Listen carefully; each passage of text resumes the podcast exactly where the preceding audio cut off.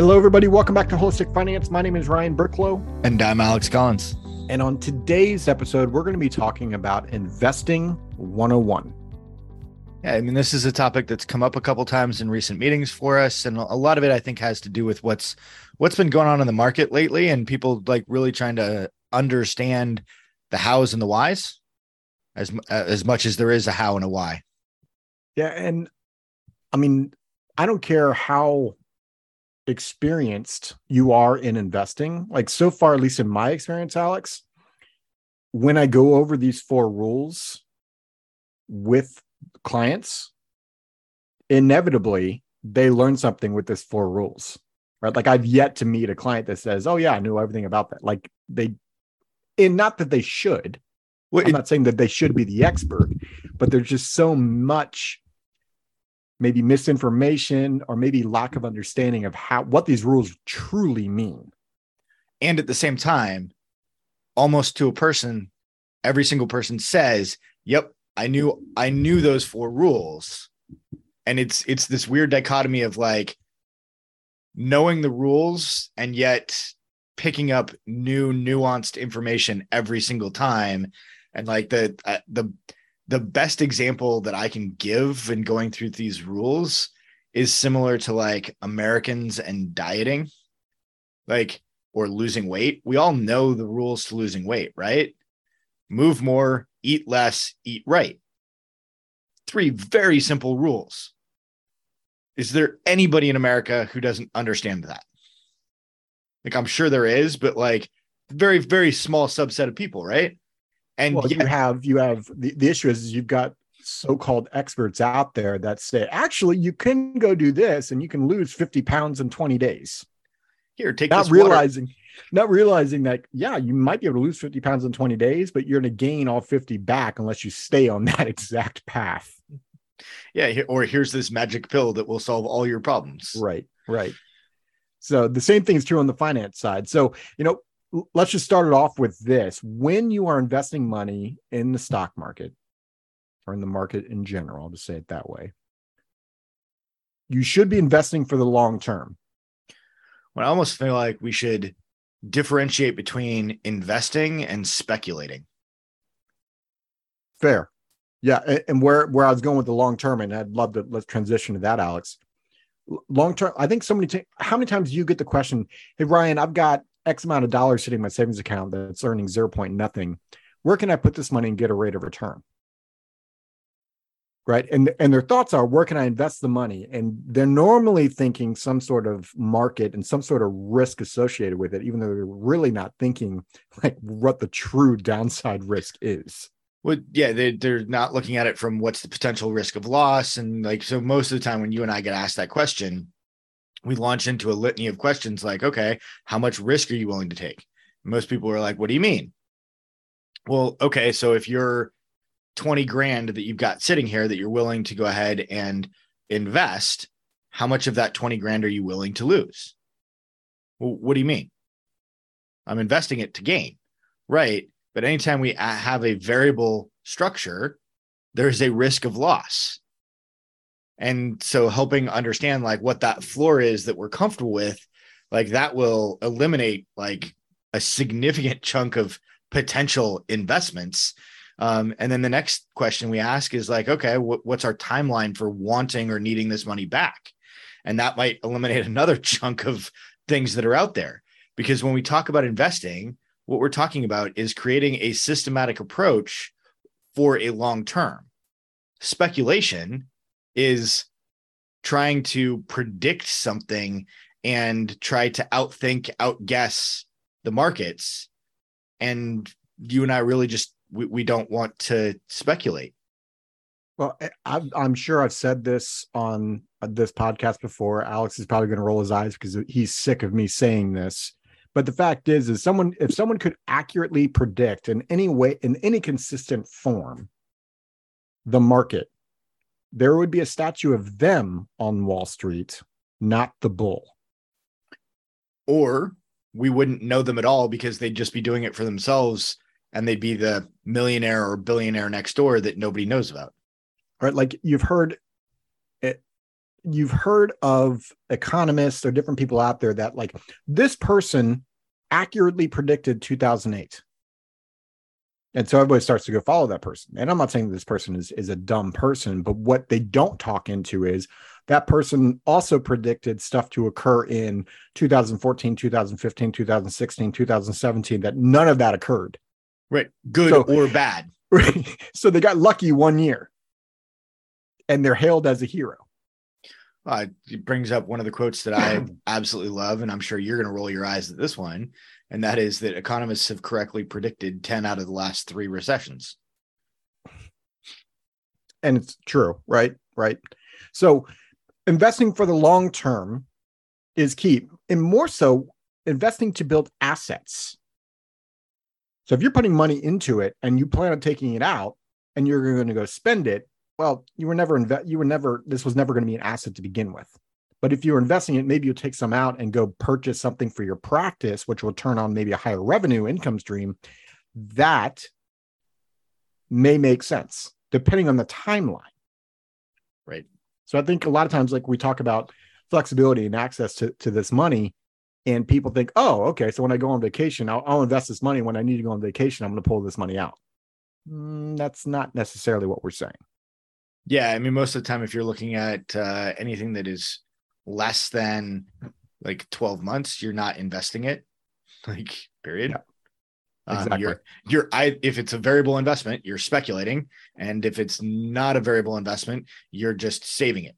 And those are like entirely different conversations and uh, different ways of operating than investing. So there's our big disclosure about investing first and foremost. Now let's get into the actual four principles uh, that we highlighted when we started the episode, Alex. sure. The first is that we want to invest in equities or stocks, and we want to offset our risk with fixed income, typically bonds, but there's a couple other fixed income type structures as well. And what that means is, is you know, most people understand stocks will go up and they may go down. Well, they will go down eventually. Like it's so, a matter so, of it's a matter of like making sure that we invest in things that go up more than they go down over a long period of time. And, and so in the short term, it, it can look like a roller coaster ride. And because most people don't want that type of roller coaster ride, like with big ups and big downs. They offset some of the risk with bonds. So, what we mean by that is, let's just say you are a riskier, you want to take a little bit more risk in the market. And so you decide you want 80% of your money going to stocks, that roller coaster ride, and you want to offset some of that roller coaster ride with some bonds. You put the other 20% of your money in say bonds. Yeah, and w- what we're trying to accomplish here is like that we want to avoid selling at the low point or selling when the market's down.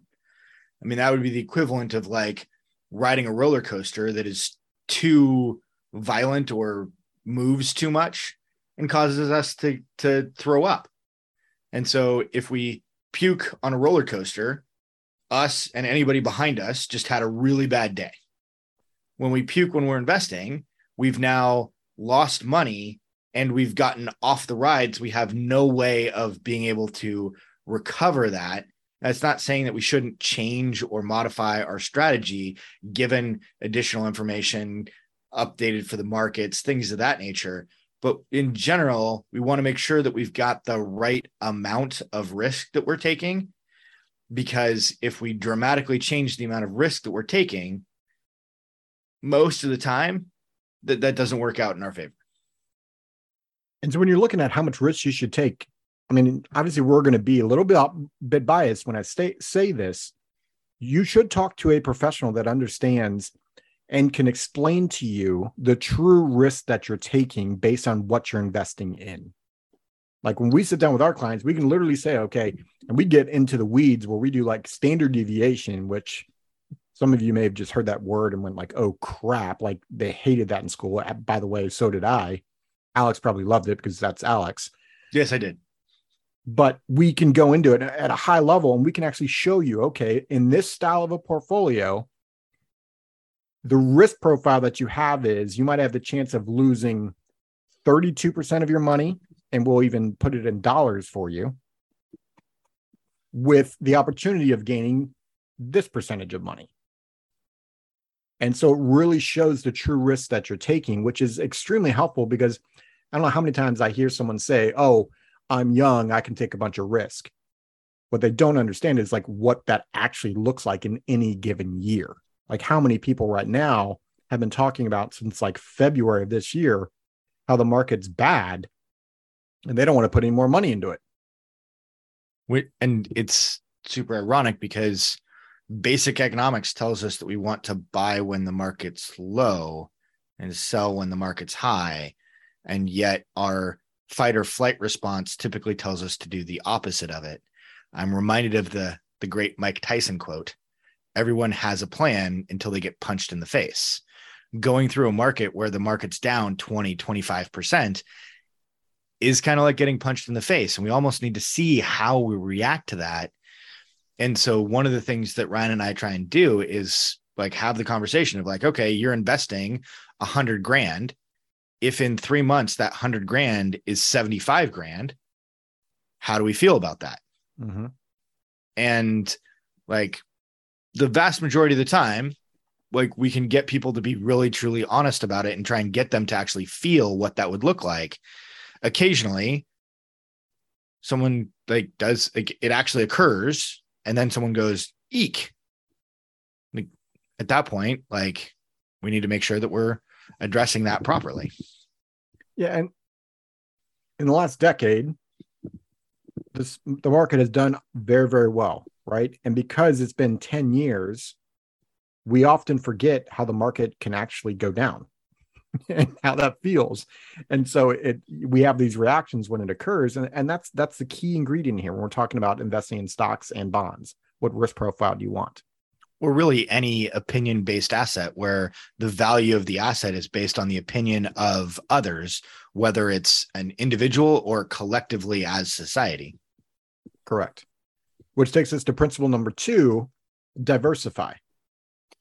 It, so, this is everyone understands the basic concept of not putting all your eggs in one basket. Few people understand what diversification actually means.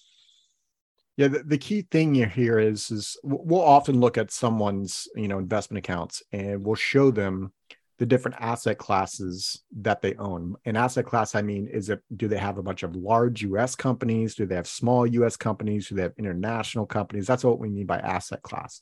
Are they value based? Are they growth based? Like, how are we choosing to invest? And because everyone has heard for the most part, like on on any news reel, especially business news reel or market based news reel, news reel, if I could speak, the S and P 500 is what everyone hears. It's almost they almost think it's it's the only market that's out there, which it's not. It's just an index that measures the 500 largest US companies. Right, which currently happens to be dominated by large tech and you know, I I haven't checked in the last little bit with uh, tech getting beat up a ton, but it was somewhere around 25% of the S&P 500 was in six large tech stocks. Yeah, so we're talking like Microsoft, Google, Apple, Amazon, Facebook, Tesla's now in there. Mm-hmm. Right? If if one of those companies has a very bad year, that entire index may have a bad year. Or there's examples like going back to the late 90s where 1999 had a really was a good year for the S&P, but very few stocks in the S&P went up. It was dominated like the companies that were a larger percentage of the S&P all happened to go up and so it masked the fact that a bunch of companies were going down. Yeah, so so what we're getting at here is oftentimes we'll look at someone's investments and the a huge chunk of their money, if not all of it, might be S&P 500 where, where it's sitting. And what they don't understand is A, that index can be controlled almost by one company, depending on how that one company does, especially if it's the Microsoft, the Google, the biggest companies in that index. And so that means the entire portfolio or a huge chunk of their portfolio may be down. Now, conversely, it might be up, but does that sound diversified? No, it sounds like all of your eggs are in one basket. Because they are. So this is why, like I we, we all I always explain diversification in terms of, and this also goes to the risk. The ingredients that you make a pie with, if you put too much flour in it, it won't taste very good. Heck, if you put only pie filling in it, which tastes amazing, it still won't work very well. And so the ingredients of what makes up the portfolio allows you to either offset risk or take on more risk, depending on. So you get to measure: Are you taking? Are you getting compensated for the risk that you're that you're taking?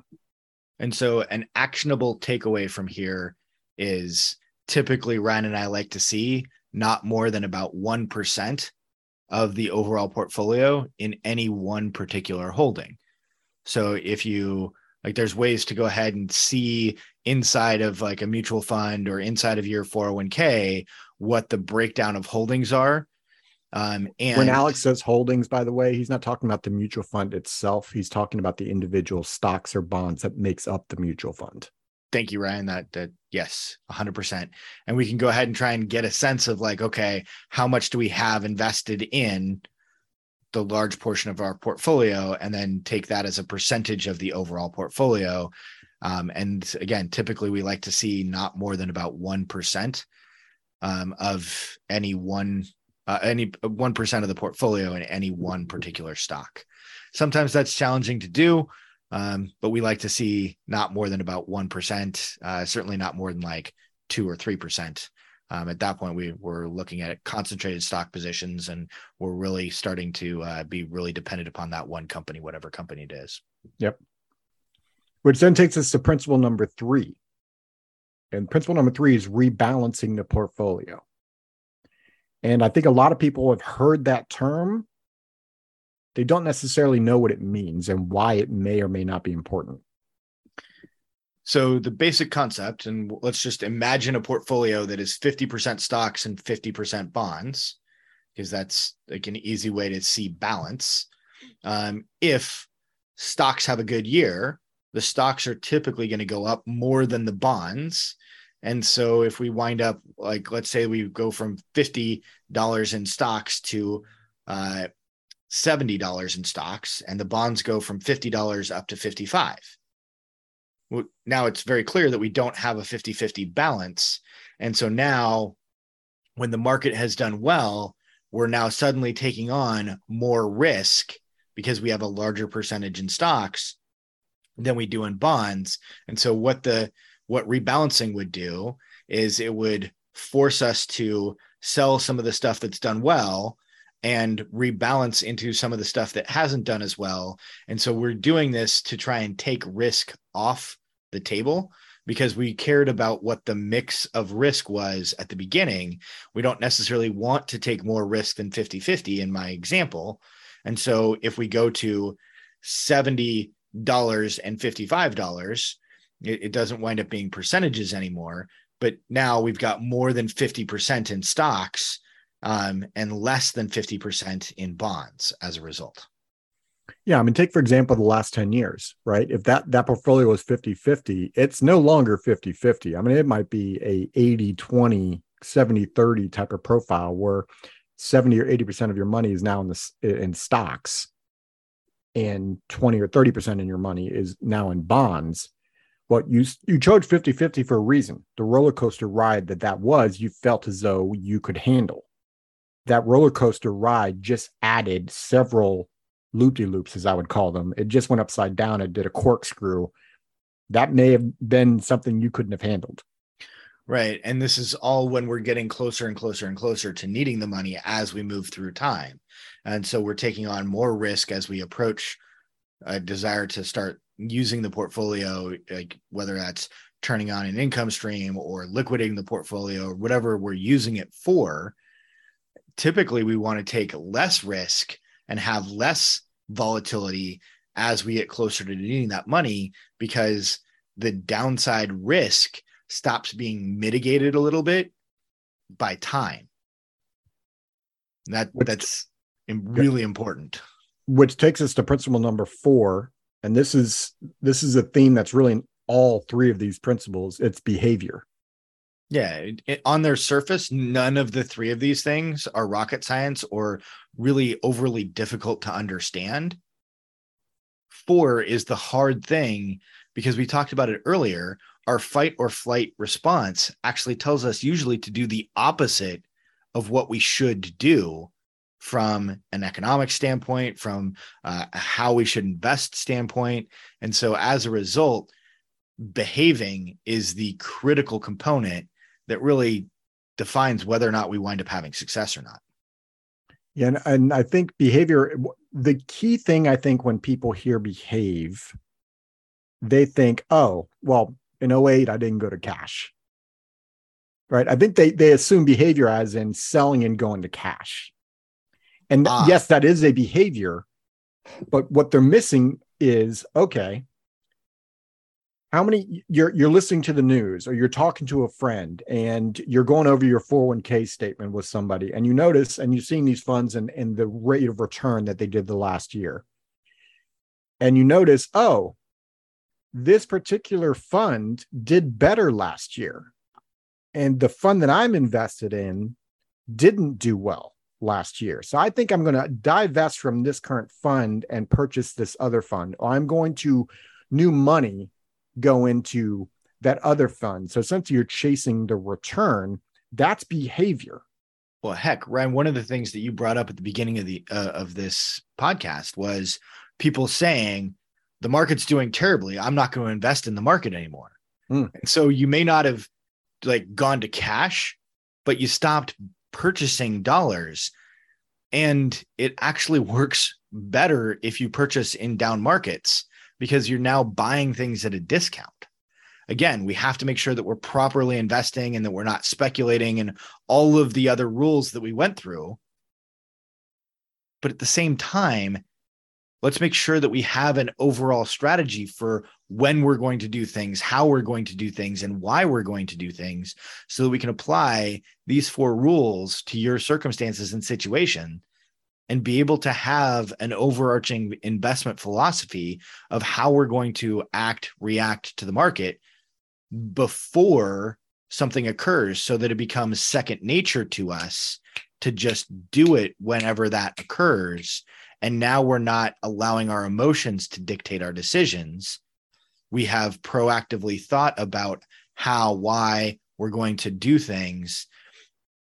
And yes, there's going to be times where something totally unexpected happens, like a pandemic or whatever else.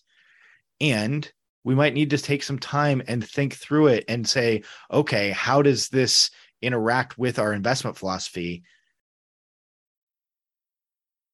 And every single time something new happens, that's normal and natural. Like before 1990, we hadn't seen the Berlin Wall come down and the opening of Eastern Europe. We hadn't like there are a whole host of like one-time events, and one of the things like one of the quotes that's out there is the most dangerous words on Wall Street are this time it's different. And it's not even on Wall Street. It's it's every it's everyone, right? Like we've all probably thought that in some shape or form, possibly, right? Because let's just face it, even Alex and I, maybe we don't sound like it, we're actually human beings. right? Not an automaton. we we while we are financial advisors and we deal with investments all of the time alex and i still have these one-off conversations that is emotional emotions come into play like that it just is what it is now the good news with Alex and i communicating with one another is we might be either able to talk one another off the cliff in terms of like making emotional decisions or if Off- pisses me off enough, I might just push him off the cliff. E- either way, it's a win-win for me. Uh, yeah, and when he says talk them off the cliff, he means talk them off the ledge back onto the land, not actually like getting them to jump. So, those are the four principles uh, of investing. They aren't rocket science. Emotions and behavior is what causes it to go haywire, or maybe just a misunderstanding of what, for instance, diversify actually means which takes us to the question of the day, Alex. Yeah. Our question today is what rules are you breaking? What clarification came to light for you as we walked through the four principles of investing? So head over to holistic-finance.com and there's a spot for you to answer that question. If you got anything out of today, or if you have questions that are bubbling up, that's also a great spot for you to reach out to us and let us know like hey this was my takeaway or hey you said this but i'm not quite understanding like that's a great spot for you to reach out to us from that standpoint we don't normally advertise for you all to work with us on this podcast. This podcast is supposed to be about being a resource so you could take actionable steps in your personal finances. But what came to our light the other day was we actually have a client say hey how come you guys never advertise let you people know that you're accepting new clients? So we are and we're not going to turn this into a big advertisement but we do want you to know like we are here for you. If you want to talk to us feel free to reach out to us on that same site if you have more questions if like we like we didn't fully explain something in the podcast reach out and ask the question as always we hope this episode was valuable for you and mr collins make it a great day this podcast is for informational purposes only and is not to be construed as tax, legal, or investment advice. Although the information has been gathered from sources believed to be reliable, please note that individual situations can vary. Therefore, the information should be relied upon only when coordinated with individual professional advice. Guest speakers and their firms are not affiliated with or endorsed by Park Avenue Securities Guardian or quantified financial partners, and opinions stated are their own. Guardian, its subsidiaries, agents, and employees do not provide tax, legal, or accounting advice. Consult your tax, legal, or accounting professional regarding your individual situation. All investments and investment strategies contain risk and may lose value. This material is intended for general public use. By providing this content, Park Avenue Securities LLC is not undertaking to provide investment advice or a recommendation for any specific individual or situation, or to otherwise act in a fiduciary capacity. Please contact a representative for guidance and information that is specific to your individual situation. Ryan and Alex are registered representatives and financial advisors of Park Avenue Securities LLC, OSJ 200 Market Street, Suite 1850, Portland, Oregon 97201 phone number 503 221 1226. Securities products and advisory services offered through Park Avenue Securities member FINRA SIPC. Financial representatives of the Guardian Life Insurance Company of America, Guardian, New York, New York. Park Avenue Securities is a wholly owned subsidiary of Guardian. Quantified Financial Partners is not an affiliate or subsidiary of Park Avenue Securities or Guardian. Ryan Burklow, AR Insurance License number 153 19412. CA Insurance License Number 0K24924, Alexander Collins, AR Insurance License Number 7264699, CA Insurance License Number 0H24806. Pinpoint number 2022 146860, expiration November 2024.